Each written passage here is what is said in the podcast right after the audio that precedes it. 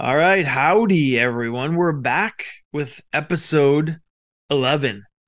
Allons, Chico, we've made it to double digits. We've tiptoed our way into the double digit territory. And I mean, I'm uh, we're still trucking. I didn't think we'd get this far, but we're still trucking. Huge thanks to you guys for listening and sticking with us. And um, huge thanks to our team, to James, and uh, to the people behind the scenes that are supporting us. We love you all. Uh, and speaking of love, it is the holiday season, so make sure you tell the people around you that you love them. Spend time with them. Um, just be kind to one another. You know, the one thing that this podcast has really got me thinking about is time and the finite nature of time and the fact that we can't buy more of it or save it or bargain our way into having longer. It's it's just, it's the one thing that, you know, you have to learn how to use properly. And so that would be my one nugget of advice before we jump in is just um, tell the people around you that you love them, make their lives better in whatever way you can. Uh, this is a big podcast. We start off with some huge news, Uh, which prompts Ryan and I into a conversation about, you know, life and death and time and um, what it all means. Uh, and then after that, we have a hilariously delicious story about a feud brewing in Fredericton. It's like the Capulets and Montagues without the love story yet.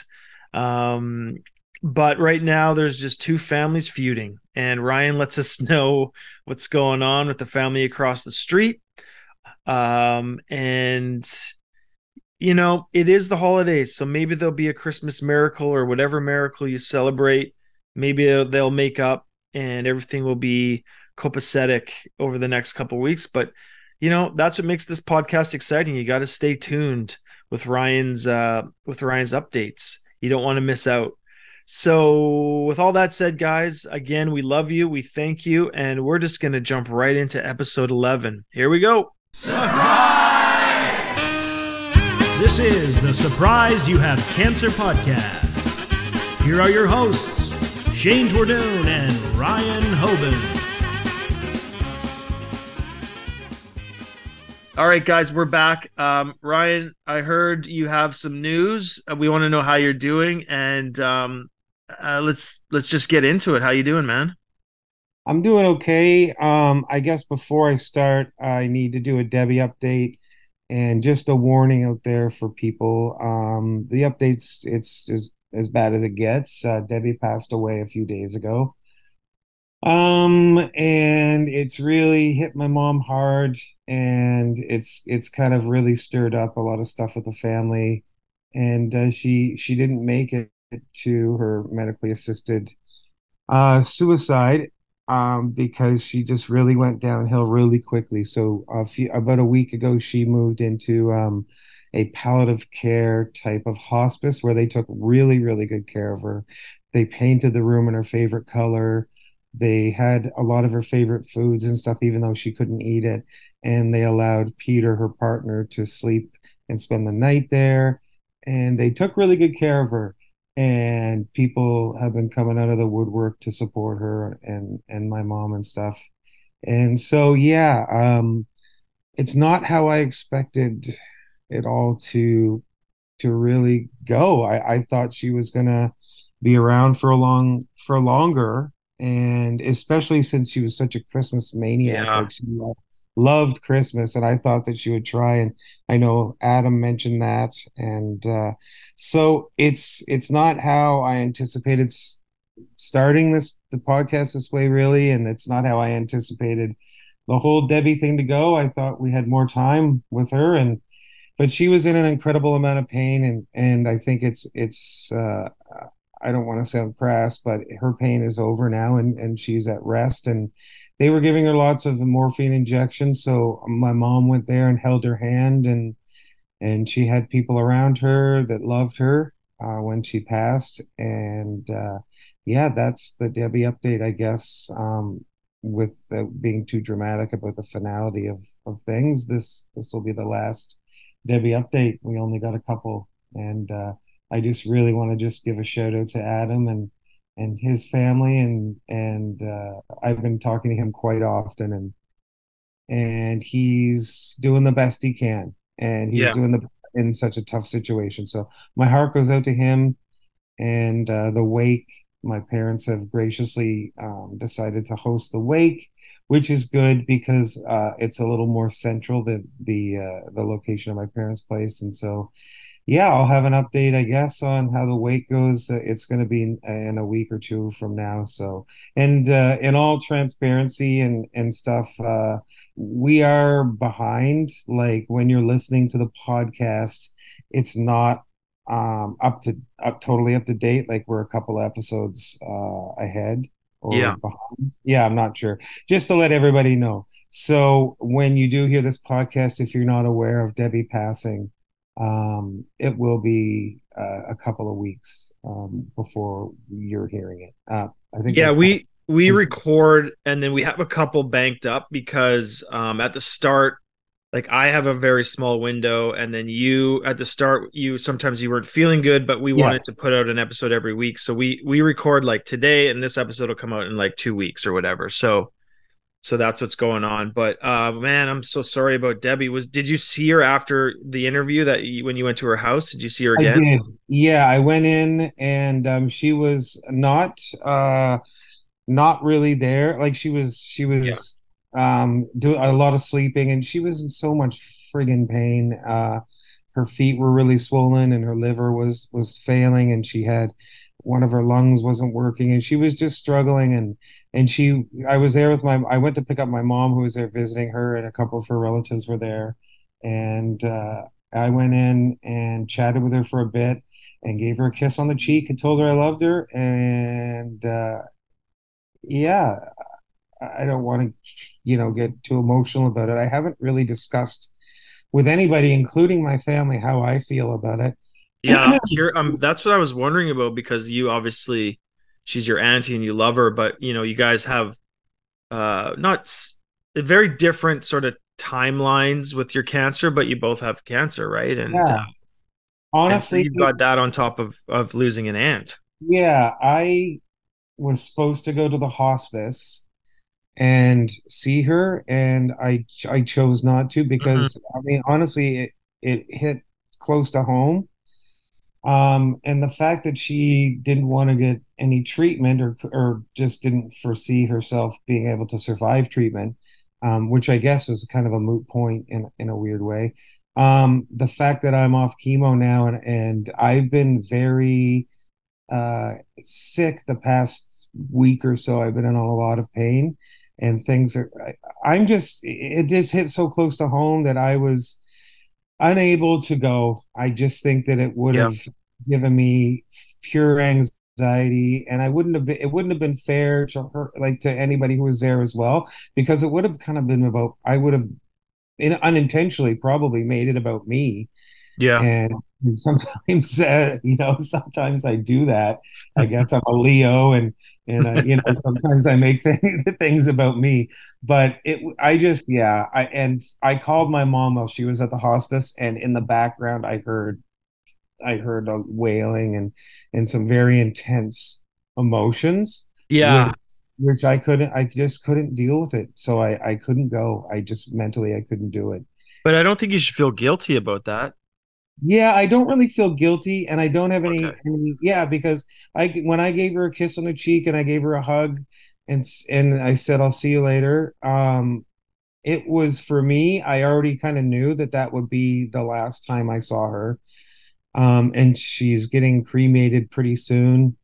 Uh, in the next, I think I think she's getting cremated on on Wednesday. So today's Friday, so pretty soon. And um, she didn't want a gravesite or anything like that. So Peter is going to just have her ashes um, with him, and everybody's going to say goodbye to her formally, I guess, at at the wake at my parents' place. But yeah, I did. I don't feel guilty. I just it, it was such a conflicting feeling because I wanted to be there for my mom, but I I also just didn't feel like I could make the situation, you know, it, it, my being there wouldn't improve the situation.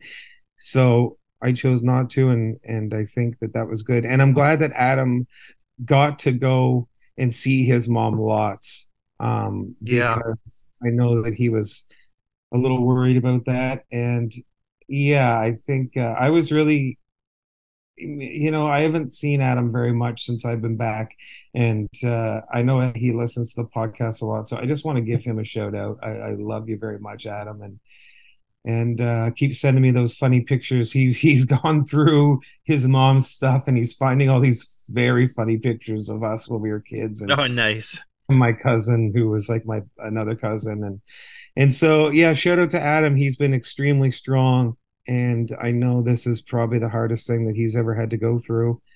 Um, yeah, and, and you're saying he's kind of handling the brunt of the responsibility with the uh, with the aftermath of the the the funeral and the all all that stuff yeah. as well, right? Yeah, without getting to, into too much detail, I know we chatted about it earlier. There's some private stuff I'm not going to talk about. But he, he's he's under an incredible amount of, of stress, I think, and I think he's handling it like a champ.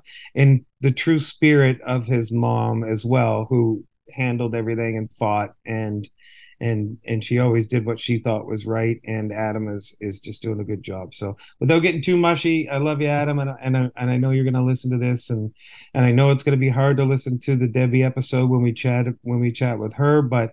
I uh, yeah, I, I have a lot of respect for, for you, and and I'm I'm happy that you got to go and see her and spend lots of time with her. Yeah, I only talked to Adam the one time, but I've been thinking about him a lot, uh, especially after her passing and just in general. And he made quite an impact on me. So Adam, yeah, for sure, man, we, we're thinking about you all the way across the country as well. Um, wishing you the best, and um, I guess yeah, there's so many complicated feelings around Auntie Debbie passing, but like, you know, it wasn't like she was fighting tooth and nail to like she, her decision was she was okay with it. You know what I mean? Ooh. Like, it's conflicting because you never want to say it's bittersweet, but like her plan was to do the assisted suicide. And as long as she wasn't in pain at the end and sort of surrounded by loved ones, and she had made the decision to to do it, it doesn't make it any easier, but I guess in some way, and maybe I'm just trying to ease my own uh, thoughts about it, you know, like trying to say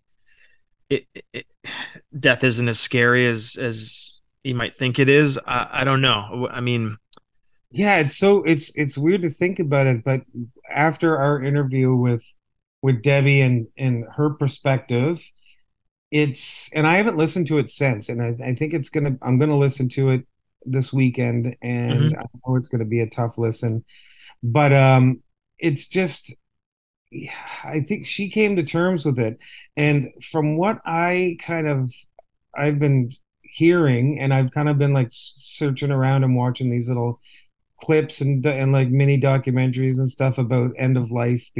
Once in a while I'll do that, and I sh- should probably shouldn't be doing it because it does give me anxiety, yeah. but uh, I think that once you realize that death is not far away, the only way that you're going to be able to handle it is by coming to terms with it. And so I know, I know that she wasn't, I, I don't think she was scared. I think that she was, I, I really don't know. I don't think she was scared though. And I think that when it, when it's coming and you know it's coming, you have that time to kind of prepare for it, whatever that may look like. And I think Debbie did that. I, I think that she, she prepared herself mentally, and and I think that she, I don't want to speak for her, but from what I gathered from our interview, she was ready. And I personally, I don't I don't think I said this, but I didn't really think that she was going to go. She just, everything kind of came down so hard, so fast. So fast, yeah. I yeah, I didn't think that she was going to make it to the assisted suicide. Um I just didn't think it was, for some reason in my heart, I just didn't think it was going to happen. And yeah, you, know, you just kind of knew. Yeah, it was weird. And, uh, you know, and I guess it's funny the way my mom handled it too, because she was so upset up until when Debbie passed. And hmm. I, I was in the room when she found out, like we were, we were all at my, me and my mom and dad were at my parents' place, and we were getting ready to watch one of our British police procedural shows that we watch every time I'm there. And uh, and she got the call, and Peter said, um, Debbie's you know, the, the nurse just called and said that Debbie has a couple of minutes to, she's just not breathing well and she's got a few minutes left or something. Wow. Like and wow. then, and then that's what had happened. And, and my mom really, she, she just, there was no tears or anything. She just, she had already accepted it and she did her grieving um, earlier on. And I think that, man, that's, that gives what Debbie did gives people the opportunity to do that, right? Gr- to gr- grieve before it happens. Yeah. He's, yeah. So yeah. Yeah. Yeah. That. Yeah. I'm just thinking of this right now, but that is such an honorable thing that it's almost like, without getting, you know, too dramatic again, that's the second time I've said that, but you know, this is a dramatic a, a topic. It's sensitive, yeah. But what a gift. What a gift that Debbie gave her loved ones, to be able for them to grieve at their own pace. Yeah, man, that is so true. Um, it just reminds me of the first time I lost someone close to cancer was my Aunt Pearl. Mm-hmm. And she was always like, she was always on her feet. She worked in a restaurant. She would like chain smoke cigarettes. She was just, she just was such a One wonderful woman, mm. and she got cancer, but I was like ten or eleven. Um, I think when she passed, and I remember the last time I saw her, she, she had, she didn't have any hair. So she used to wear a wig. She wasn't wearing her wig. She was just sitting there bald.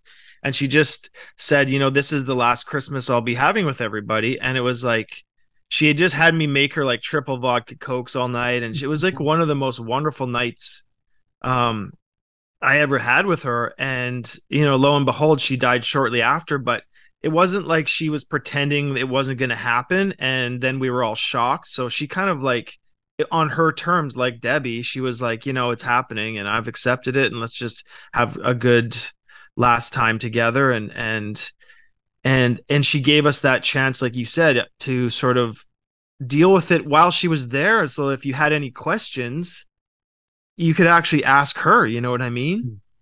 Yeah, it's very, it's very powerful. And even the way you're talking too, I can tell that that's a lasting, she, that, that oh, her yeah. days was such a lasting impression. And yeah, I just, uh, it, it just gives me more respect for, even more, not that I didn't have it, but even more respect for Debbie and, and the decisions that she, that she made. And uh, yeah, I, I, I didn't, I don't know. It's weird. I, I, I felt sad, but I didn't feel, you know, if someone dies suddenly. Yeah. That's different. It, it's yeah, it's different. And I, and I know that I've experienced it and you've probably experienced it too. Mm-hmm. It's, it's just terrible because it just, it shakes your whole world. And uh, yeah, I just, it, again, what a, what a gift. And, and it just, it says a lot about Debbie's character and, and everything else. And yeah. Um, Anyway, I think that I'd like to move on from this topic just because yeah. I've got news to share and I've got some stuff to talk about. So yeah, we um, really want to know how you're doing. So, yeah. so okay, let's just. I, I won't. I won't interrupt. But you were last time we talked. I just want to sort of touch on what we we were talking about. Was Please you were? Do. I know I you were to. you were preparing to get a. Was it a P E T scan? Yeah. Did that happen? Yeah, so um, oh, basically, it ever like the Debbie passed away on the Tuesday, and the Wednesday morning, me and my mom drove to Moncton to get the P E T scan. Um, I was really hungry the entire time uh, because I had to fast, and I didn't get to drink any tea or anything, so I was a little pissy. But we got to Moncton fine, and we got I got to the hospital, and uh, I didn't realize it, but Moncton is like very, very French. And not that I have a problem with it. It's just I was like, wow, this is like I was really experiencing the bilingualism of New Brunswick, which is what makes New Brunswick a, a special place. And and I know that there's some French and English uh, drama and, and they don't always get along. But, I mean, New Brunswick is the only bilingual province in Canada officially. Hmm. And so, um, yeah, it was I was like, holy cow, they're give, like French is the is the first language in some parts of Moncton, especially this hospital. So we got to the hospital and everybody was so nice. And I had a bunch of injections and it was weird because Um, they had to inject me with this like uh, radioactive dye, and it's technically called nu- it's nuclear medicine. Yeah, well. yeah, yeah, which I, it's intense. My mom um, did it. My mom, that's what yeah. my mom used to do. So did could you feel it? Did it feel different than a normal injection? No, it everything was. It didn't hurt. It didn't huh. feel weird. Usually, when I get my stuff in through, it wasn't through my port, and I don't know if I've discussed my port or not with you guys, but mm-hmm. have I discussed the port? Way back when we did our first episode, or I think or second, you were talking. You had a port. Was it by your heart or neck? Yeah, it's kind of above my right nipple. But just to refresh people, I have like this piece of plastic that has like. Uh, a wire, uh, sorry, a tube that goes into my vein, and that's where all of my chemo goes, so that I don't have to keep getting injections. But they didn't; they decided not to use it, which was totally fine. But there was no pain or anything, and it was funny because I had I had to wait until the medicine came from Montreal. Literally, we would arrive in Moncton, and they had the doctor uh, that was chatting with me. He was saying that they that the medicine has a two-hour half-life. So after two hours, it starts to lose its. They can't really use it. It loses its potency. So it's like this radioactive like material. Um, Holy shit, man! Yeah, it's pretty intense. But everybody was so nice and chill, and I mean, it was such a good experience. The only thing I, I didn't like is when I was in the actual machine, it was pretty claustrophobic. Like it was a big tube. Um, with like a lot of whirling sounds mm-hmm. and uh, and a lot of lasers, like and uh, the everybody peeled right out of the room as soon as they started because you know radiation can give you cancer, and so they. It's ironic. Yeah, I know. Hey, that this thing is like a cancer-causing agent that's that's being used to diagnose me. So so um, hang on, you're on the little bed that slides into it. That's it exactly. Okay. Yeah. So we've all seen that in like T V and movies, but you got to tell us what it's like inside that thing. It's it's honestly, it feels like so spaceshipy, like two thousand one: A Space Odyssey. Like everything is smooth, everything is like a hard off-white plastic. Mm-hmm. Um, it just there's these little cameras and microphones there where they were like, if there's any problems. Uh, just like give us a holler, and uh, I, I'm in there for seventeen minutes, and I'll be honest, it was a long seventeen minutes. Is it dark? No, it's very bright. Are you wearing like um like no, I'm not wearing gloss glasses? No, no, no, I was just wearing like the Johnny shirt and uh, nothing else, basically, uh, just my undies. And it's funny because like I didn't get a lot of sleep the night before because I was a little nervous, and I just like lately because of all this stuff that's going on with the family, and it's been a hell of a year for my family with cancer, and a lot of uh, four different loved ones in my family have passed away. Oh man, it's been. And then there was a car I crashed my car. I got cancer, the, with the falls and the everything else. Yeah, and so sleep is at a is at a you know it's it it's at a premium. You know it's yeah. it's tough to get. Get a good night's sleep. So I was in there and I fully fell asleep and for a while and was snoring. and uh, and they mentioned the woman who was running it. The, she, I I forget what her title is, but she was really nice, and she kind of was yucking it up a bit because I after about five minutes I was like, okay, I'm I'm fine, I'm comfortable in here. I don't like tight spaces, and I'm claustrophobic as it is. Like I hate being underground, and I don't like elevators and stuff like that. You're like night night. Uh, yeah, exactly. My brain. I don't know if my brain was like, enough of this bullshit. I'm out of here. But I was like fully asleep, like dreaming. Asleep. Yeah. And then I would wake up and be like, ah, ah, ah. And then you're not. Ooh. Yeah. So you're not allowed to move, and I was moving around like, and so I know that they got what they needed, but I was, I, I'm sure they were like, this friggin' jackass comes in here sleeping, he's wearing his toque. I was wearing my toque. I forgot to take off my toque, so I've got like no glasses on. I'm wearing a Johnny shirt. I'm in my undies. It's cold, so you know I'm not feeling great about the temperature. I've got my toque on, so they must have just been like, "This fucking bozo." Which, by the way, that F word I just said was the first, I think, the first swear word of the podcast, which must of this episode, which must be a, a record. Well, you did change. You did say friggin'. I think you maybe were gonna say the F word, oh, and you changed it to friggin' earlier. So I was gonna, I was gonna commend you, but um, Okay, good. We're we're doing yeah, pretty good. I'm trying. Yeah, I mean, I don't want to lose our E for explicit rating. No, we got to keep that. So we need we to your mom. Up. We need to put at least one in per episode. Oh yeah, so I'm going to do my best. Yeah. So um, anyway, basically, um, they're going to try to. They're they're just going to give me the results next week, and uh, I should hopefully, God willing, um, have like a semi answer. If I still have that aortic cancer that they can't find on the C T scan. So, you know, it makes me feel good. I'm going to knock on wood here. There we go. Um, yeah. I just, you know, I, let's hope that they that, that cancer is gone, and and we'll go from there. And if it's not gone, you know, I will face those realities when they come. Um, yeah, right, like more chemo poten- potentially, because it's got to be tiny if it's there at all, right? If it's exactly. Gotta- Yeah, it's got to be tiny. I think uh, from what I gather, if it gets big, then what would be deadly for me, and I don't mean deadly in like a sweet way, I mean actually dying. Like literally, okay. Literally deadly is if it blocks that blood, the blo- blocks the main vein. If it blocks the real main vein. Did you ever have people refer to their penis as the main vein? Yeah, drain the main vein. Drain the main vein, exactly. I'm not talking about draining any main veins.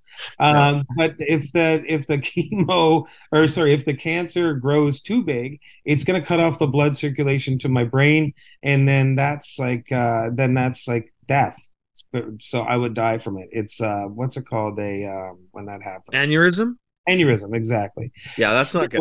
No, yeah, and I don't. I, that's not going to happen. I've already, you know, I'm I'm already sending it out there. Yeah. So, uh, yeah, I, I should have by the time we do another episode. I'm really hoping to have some some information and a bit of a schedule, because uh, a schedule for what's what's going to happen next. Because I've honestly, like, I, I don't want to dwell on the negative stuff, but holy. Frig. uh, I've been in a considerable amount of pain. Because you're not on chemo right now, right? Exactly. So I feel like my poops have changed back to, like, I'm pooping like ten to twelve times a day, regardless of what I'm eating, which is so weird. Like the stringy, like the little spaghetti yeah, poops? Exactly. So it feels to me like I feel like the cancer's is growing, and I know that that really doesn't happen very much. It's like once you start chemo, so I know that it's probably like the way I'm feeling is a bit in my headish.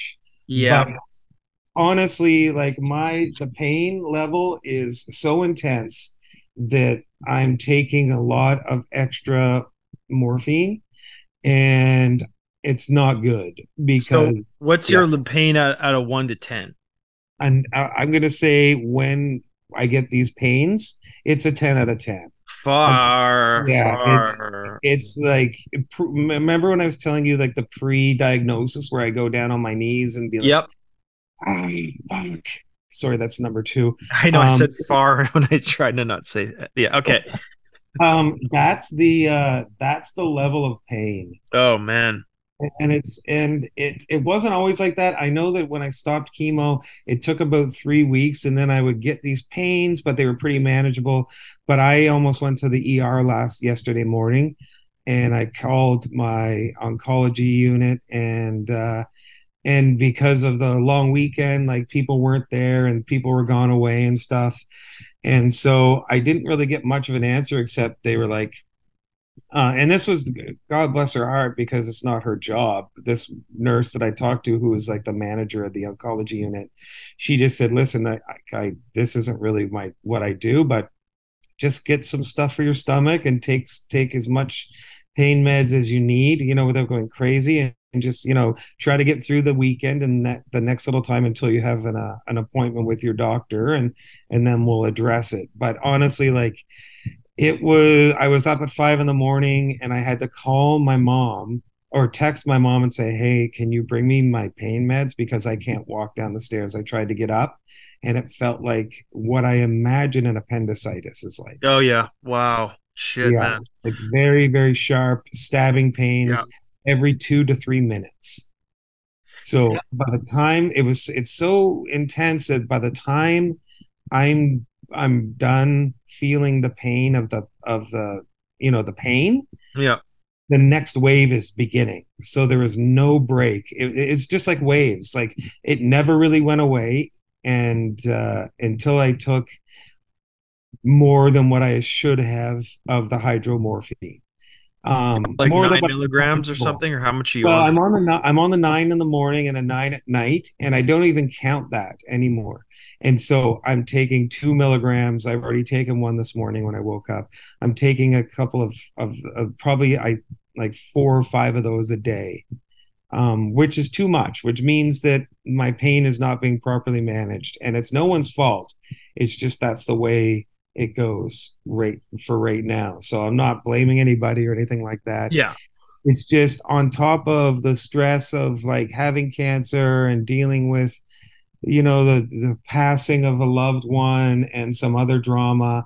It's just, it's been a tough, really tough couple of days. And I don't want to dwell on it because my job, I think, and I have a responsibility to my friends and my family and, and the people in my life and people that are listening to podcasts, I consider my job to just be as positive as I can. And it's also beneficial to me to be that way too, because it helps me get through the days and the dark times. But man, yesterday was a hard day. It's just not always, it's not always easy and sometimes really hard, it sounds like. Yeah. And I mean, like, yeah, exactly. And I mean, if I was going to be super positive all the time, I would be insane. Like people would be like, that guy's crazy. Like we all know those super positive people in high school. And they're whatnot. Weirdos. Yeah. Yeah. They're secretly maybe killers or yeah, something. Uh, yeah, absolutely. But um, here's, here's, I wanted to just share this thing. So this is kind of how it's been going. Okay, let's listen to this little bit of information. So right. I go to I, I've not had a lot of rest, and this is last night, literally like like uh, under twenty, under twelve hours ago, around twelve hours ago. I'm getting ready for bed. We just watched our wonderful police procedural, and and uh, and tensions were a bit high in the Hoban household for a bit, but we kind of worked through it, and uh, and so everybody's like, okay, well, I'm going to go to bed. I say good night to the dog and, and everything else. And I go upstairs and I'm getting cozy. And all of a sudden I hear this racket coming from outside the window, like a big racket. And I was like, what okay. is on? And I was like, okay, I'm just going to pretend like I didn't even hear that. So I put on the T V for a bit. I, I just start to fall asleep. And then boom, racket city, like a rah.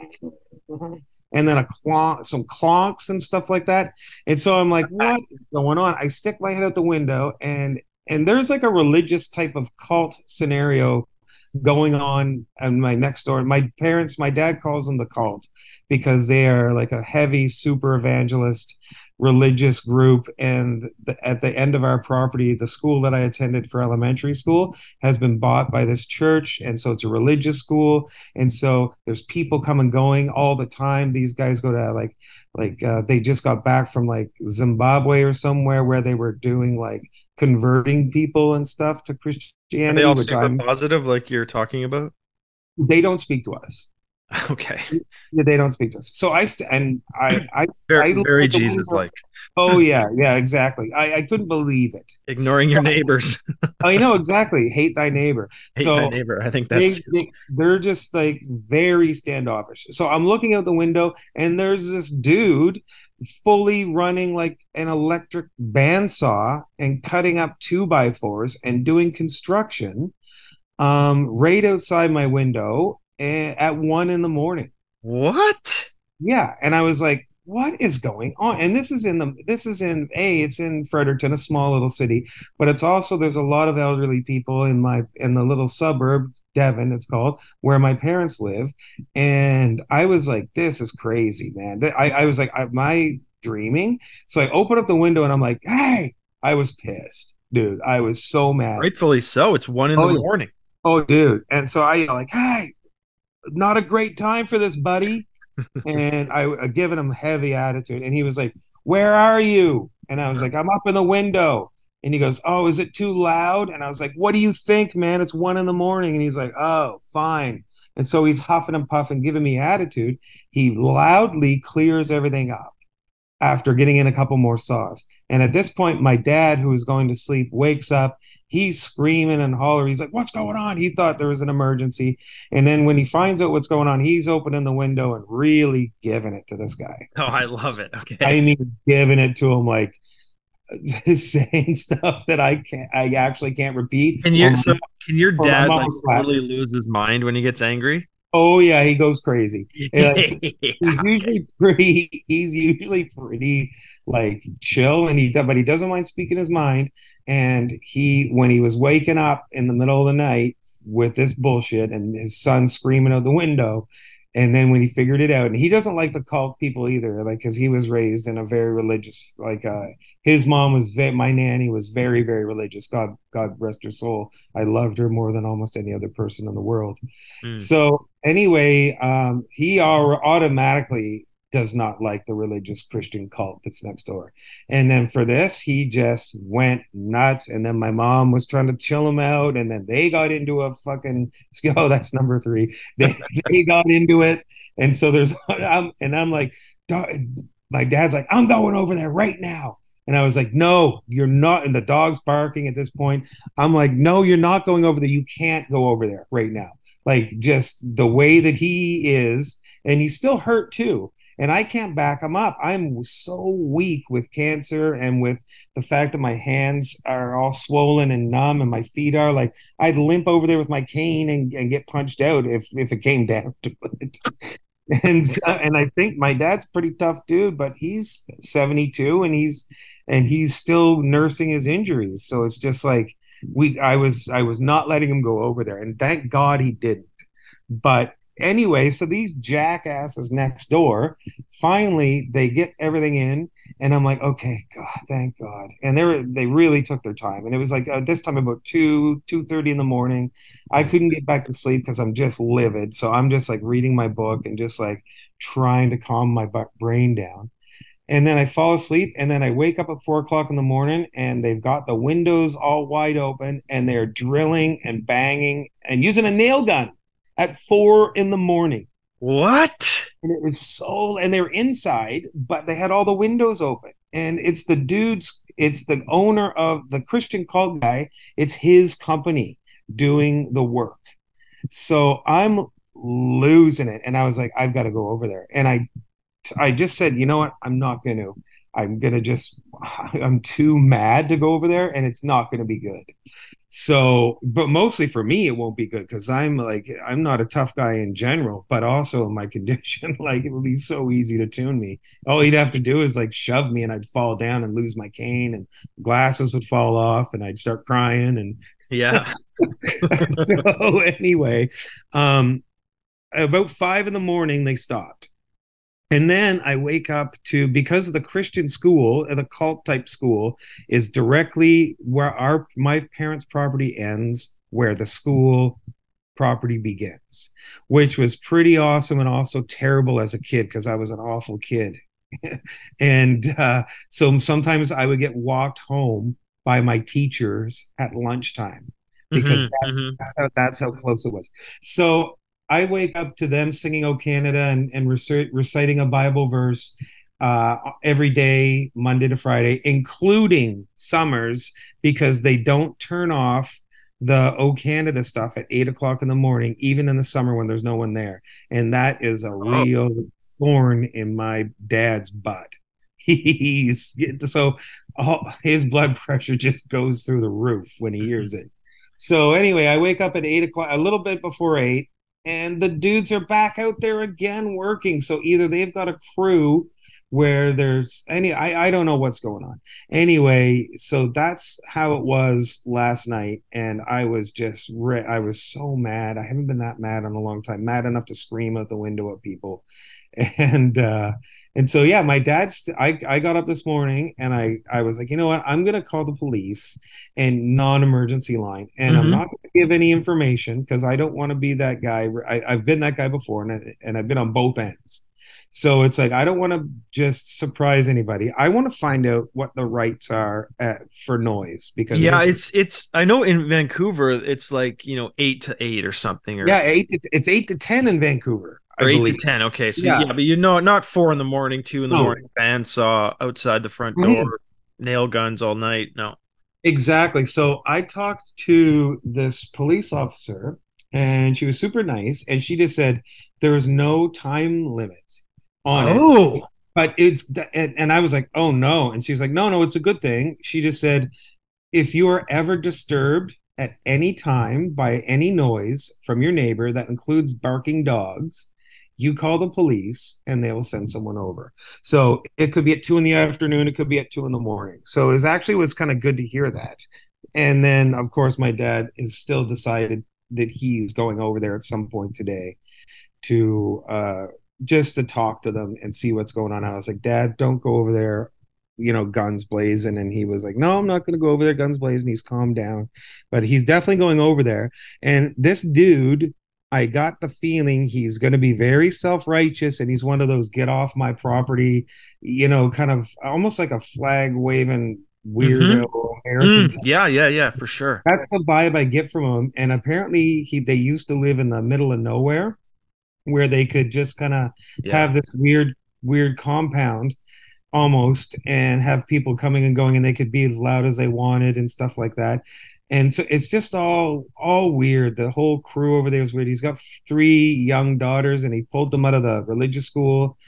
And I don't know what's going on, but there's people going, coming back and forth at all times of the night, almost like they're drug dealers, but they're not. They're just really strange Christians. And so they no, pulled. He pulled them out of the religious school because, like, he's like, I can teach you guys better than this. Or I what? don't. I have no idea. All I know is that they don't go over there anymore. Because are they home? Is everyone homeschooled? I would I would say probably, because I look out the window and I look right into their property, and literally like uh, like twenty-five feet is where the guy was sawing. So, and it blows my mind that no one else called the cops, or no one went over there and and said, hey, bud. But like I said, it's a very, it's an elderly, like New Brunswick itself has a very aging population. And this area, especially like the suburbs, is is is quite uh, quite old. So mm-hmm. I think I, I think he might have scared some people with this craziness. And so, which also makes me super mad. Like that just also like who, like what kind of a person thinks they can get away with that behavior? Like you gotta know. Totally selfish, right? It's, and as a Christian person, this person, like, you know, I'm not, I don't consider myself a Christian at all, but I know Christian people. And for the most part, they try to, you know, emulate Christ and be a good person and look after their neighbor. You want to others as you would want done. Like with this guy, when he's sleeping, you, you know, yeah. someone turning on a saw, right? Exactly. So, you know, it leads me to believe that he's full of shit. You yeah, know? I think some people, I mean, this is way off, off topic, but I think some people use that. I mean, we see it in the States with like they've kind of appropriated free, the words freedom, the flag, Christ, God, you know, yeah, all these exactly. things, and they're just they're they're nuts. And then they they take these things and say that's what they are, but they they're essentially just like yeah, I don't know, hiding behind it. But yeah, I think, and it's like yeah, they're they're using it for their own, you know, crappy purposes, like a lot, like raising, like having these huge mega mega churches that make millions and millions of dollars to people so that the pastors can live like kings and stuff. Like, you know, that's not what Christianity was intended for. It's almost like how the Canadian flag got usurped by the convoy movement. Mm-hmm. and And it still kind of leaves a sour taste in my mouth when I see the Canadian flag right now. And as a Canadian, that kind of sucks. Like that that was stolen from me and stolen from Canadians. But, and you know what I mean? And Canada yeah. has a lot to apologize for. But, you know, it's, yeah, I don't know. It's just kind of weird. So anyway, that's how it was last night. It was just very frustrating. And, and I really, like, I don't like when, who I become when my blood boils. I, no, me neither. Yeah, it's oh, not. You're not yeah. at a calm state. But it's interesting to me because you have like, you've ever seen Rear Window, the Hitchcock movie? It's so funny that I was talking about Rear Window and Vertigo last night with my dad. And you've got like this view it. from your window, and you're in there up there with a cane, and you're just like, watching this like you're probably going to see some other stuff. And oh, for sure. And that's funny because the only reason I know about Rear Window is because of The Simpsons. They yeah. did that spoof where Bart, Bart broke his leg. He breaks his leg, and then Lisa becomes Queen of the Summer, and it was a great episode. Um, but yeah, the only like reason... the Fredericton Rear Window. I'd love yeah, it. Exactly. So like a little chill, a little tame, like not too wild, but still upsetting. Yeah. No one's getting killed. There's no bodies being drug out in the middle of the night and stuff. But yeah, it's uh, I even like I Googled the company because there's a huge truck and uh, trailer in the guy's yard with the name of his company splashed across it. And I'm not going to repeat the name of the company because I don't want to stir it up, and I don't mm. want mm-hmm. I don't want anything. I, you know, it would be really nice if he just said, "I'm so sorry. Um, it won't happen again. Uh, sorry, I know it was unneighborly, and everything is fine." I don't think that's going to happen just just based on the ignorance level of thinking you can get away with that. But uh yeah, I don't even know where I was going with well that. I think it's a it's a great storyline, and I really next time uh, I'm gonna remind you to tell me what your what happened when your dad went over, because yeah, I can't wait. I hope he doesn't I hope that it doesn't get out of control, because I you know I've never seen my dad get out of control like that, and I'm not there to help anything, and I wouldn't be, like I said before, I wouldn't be a help anyway. But I just mm-hmm. like I just, in my mind, I go to this place where, like, my dad goes out there, guns a-blazing, and gets in a fight. My mom's out there screaming. The dog's shitting itself. Excuse my language. That's four. Um, and you know what I mean? I'm out there swinging my cane around. The cops are there. The neighbors are watching. Like, goodness gracious, that, that can't happen. No. I, I just can't. I can't deal with it. You've got enough on your plate, man. Yeah, I just, my goodness, I can't. Like, it's too much. I've got enough going on, and my mom, and especially like my mom too. Like, yeah, with Debbie. Debbie was her best friend. Was she? And, and her sister. They talked ten times a day. Like, Who, who's older? Um, I think my mom is older. Yeah, I'm pretty sure my mom was older. Oh, so like so, a younger sister. Wow. Yeah, I'm pretty sure, but they were pretty close. Mm-hmm. Uh, I think Debbie was a twin.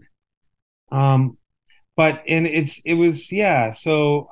My mom definitely doesn't need any more stress in her life. And neither does my dad, to be honest. He's dealing residually. He's dealing with all this stuff too. And, sure.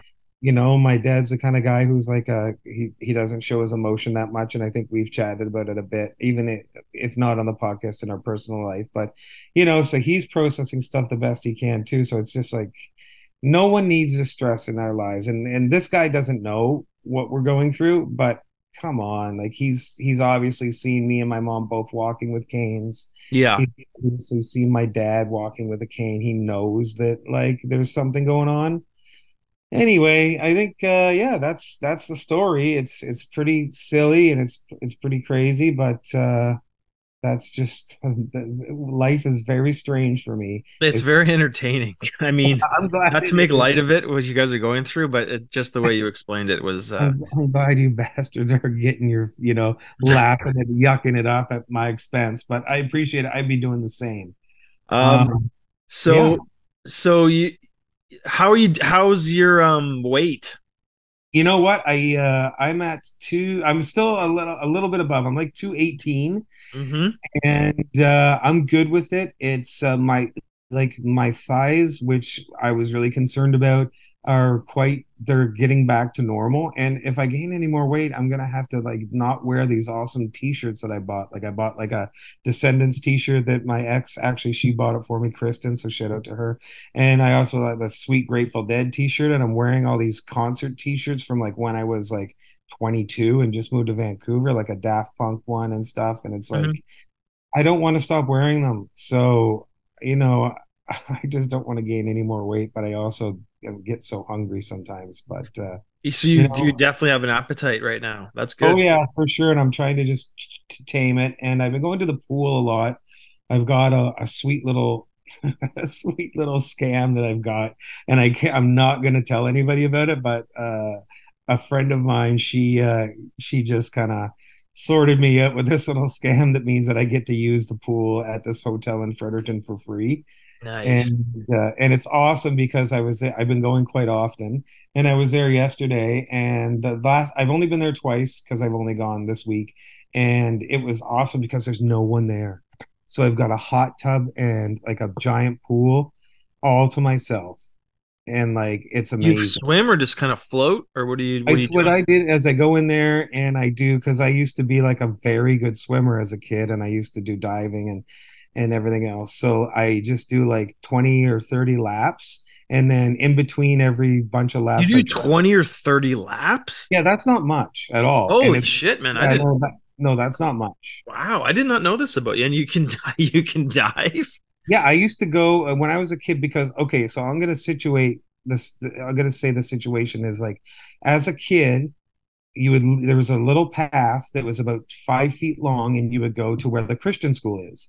And then there was a park called Henry Park. And next door to that was the Henry Park community pool, which was a free pool where I spent every day in the summer of my life there. For hours and hours. And so all of a sudden I took swimming lessons and I wanted to be a lifeguard. That was like my plan as a as a, as a kid. And I joined the diving team, so I was doing all these fancy dives and stuff, and I was doing and I was winning tons of races, swimming races, up until around thirteen, whereas I started, you know, smoking cigarettes and hanging out with the wrong crowd. Yeah. So that ended at about thirteen. Once I kind of hit puberty, that ended. But uh, anyway, so yeah, I do a bunch of laps and I tread water, and then I go chill in the hot tub for a while, and it's sweet. And the fact that I don't have to pay, it saves me like a thousand bucks, and it's pretty, pretty sweet setup. Plus, I love a good scam.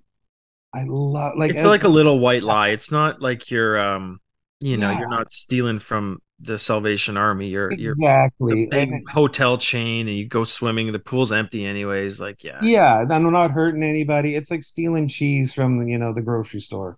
You know, the, I guess, and I'm not going to admit to anything, uh, but I'm just saying, is it like Galen, that guy that owns what's it like Superstore and all these places, and he's making hundreds of millions of dollars a year, and then lying about it in court and stuff like. Yeah, you know, if some cheese goes missing from the Superstore, I don't think it's a big deal. And I may or may not have been with you, and you've taken some cheese from a, from a uh, grocery store before. I'm just going to say that I am a good person, and I like to set a positive example to the children of the world, and so I'm not going to admit to any sort of uh, deviant behavior or criminal behavior, not deviant. criminal behavior of my past. I'm just not going to do it. So, right. Like, but if you are going to go out and become a billionaire and rip people off, the people are probably not going to like you, and they're going to feel okay stealing cheese from you. Yeah, exactly. I wouldn't mind if I was a billionaire. Take some cheese, guy. I would go. I would give it away. It would be like Halloween. You come to my mansion, I'll give you a block of cheese and some gold, and and send you on your way. So anyway, yeah, I like I'm getting some exercise. I have I, I'm not using my cane when I walk up up and down stairs. Like if I go out and I forget my cane, it doesn't cause me tons of anxiety. I'm not falling anymore.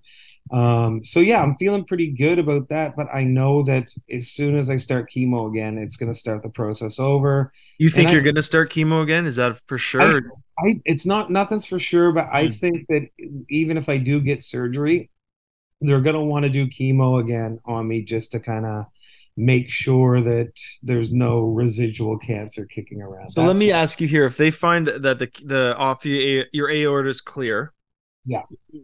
Would they then want to go in and take out your the cancer that's in your intestines yeah. bowel area? That's the plan? Yep. That's operation. the plan. Okay. Yeah, that's the that's plan. Is that best case scenario? Best case scenario is that is that I go in and they and they're gonna they've already said that if that's the case, they're gonna remove my entire colon and connect it with I think bits of parts of the intestine, I guess, and then it's gonna I'm gonna have like a poop bag and all that stuff. It's gonna be tough to deal mm-hmm. with, but that's the best case scenario is, they, is that there's no aorta stuff going on. They come in, they cut out all that stuff, and then I cancer's do some, gone. Cancer's gone, but I do some more chemo just to make sure.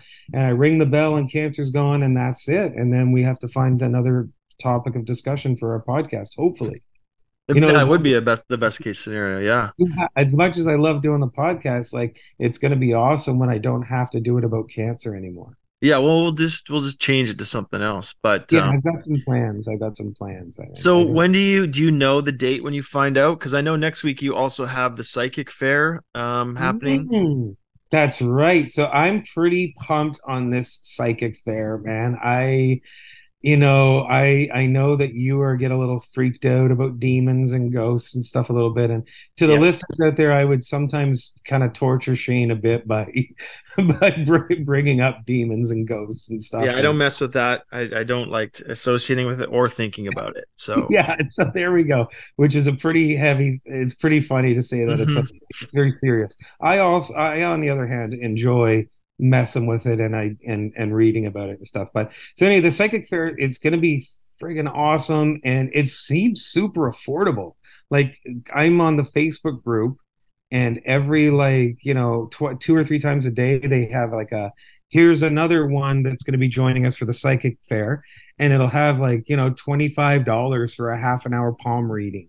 Oh my like, God, that's perfect, dude. So like yeah, okay, that's exactly what we want, right? Yeah, I want to do a couple of them and then talk about it. And, you know, I would really like it if we could get a live, uh, like not live because we're behind, but get to, like I could have my phone out and be like, hey, record can it. we record this? And like, w- we'll be totally honest about what we're going to do with it. And we'll, we'll just like let them know that like we have a certain amount of people listening, which is amazing that we have so many people listening. But just like, uh, you know, just say like, hey, we have this podcast. This is what it's about. And this is what's happening. And we'd love to record it. And I'm sure that a lot of them won't go for it, but I'm really hoping one will. I really, really will. I think one will. I mean, I think you're a very persuasive dude and you're very likable. And um, if, if you're just upfront with them, it can't yeah. hurt to ask. And even if worse comes to worse, they do it. And uh, and we you just tell me about it. Exactly. Hey man, I'm getting a text from Bates right now. Okay, so um, I guess uh, I think we should probably just uh, let's end it because I, I this flew by again. But I'm, you know, I'm pretty tired and I'm I'm ready to have a sandwich. Okay, cool. Yeah, so so we'll talk next week. You got a big week. We're gonna find out the results of the scan. We're gonna see what happens with the psychics and. Um, Um, yeah. Okay. I'm not going to give away the details, but it sounds like Bates is, um, is down to help us out later today. So, uh, it's a nice way to end finding out that, um, that he's going to send some, uh, some help our way. So that we can talk great. about that after and what, how we want to, w- what we want to do with that. But, um, it sounds good. I want to give a, a shout out again to our amazing producer, James from Knock On Wood Productions. He's just goes above and beyond and, And it's just really nice to work with him. So shout out to James, and uh, I'm going to I'm going to go. So yeah, let's uh, just also say James is we're recording. You're on your phone or your computer. I'm on the cheapest mic you could possibly buy, um, and James is uh, making us sound like way better. So he also, I think, if anyone's looking for help with a podcast or music or whatever, he's a professional producer and. We'd love to send some work his way. So if you're looking for that, um, yeah, look up Knock On Wood Productions or get in touch with us and we'll send you his way. But um, yeah, he's the best. So, okay, buddy. Well, it was a great talk today. We kind of went all over the place, but it's it was just felt right. And it was really nice and hilarious. And uh, it sounds like things, uh, man, other, uh, we, you know, we started with Debbie, but then um, I don't, I'm complicated, I'm still complicated in how I feel because I don't feel that bad and I feel like I should feel worse. Do you know mm. what I mean? And she wouldn't want that. Right. The last thing she would want is a bunch of people moping around. Moping around. Yeah. And yeah. I think she got that through when I talked to her. Um, and then really good news about your stuff and, and that everything's shrinking and you've got some hilarious scenarios happening in your yard and out front. And so there's lots to talk about. It's awesome talking to you as always, buddy. I love you. And uh, we'll, we'll touch base, touch base later today and we'll do another pod next week. Sounds good. Okay. I'll talk to you soon. Bye everybody. See okay. You see, bye-bye. Bye.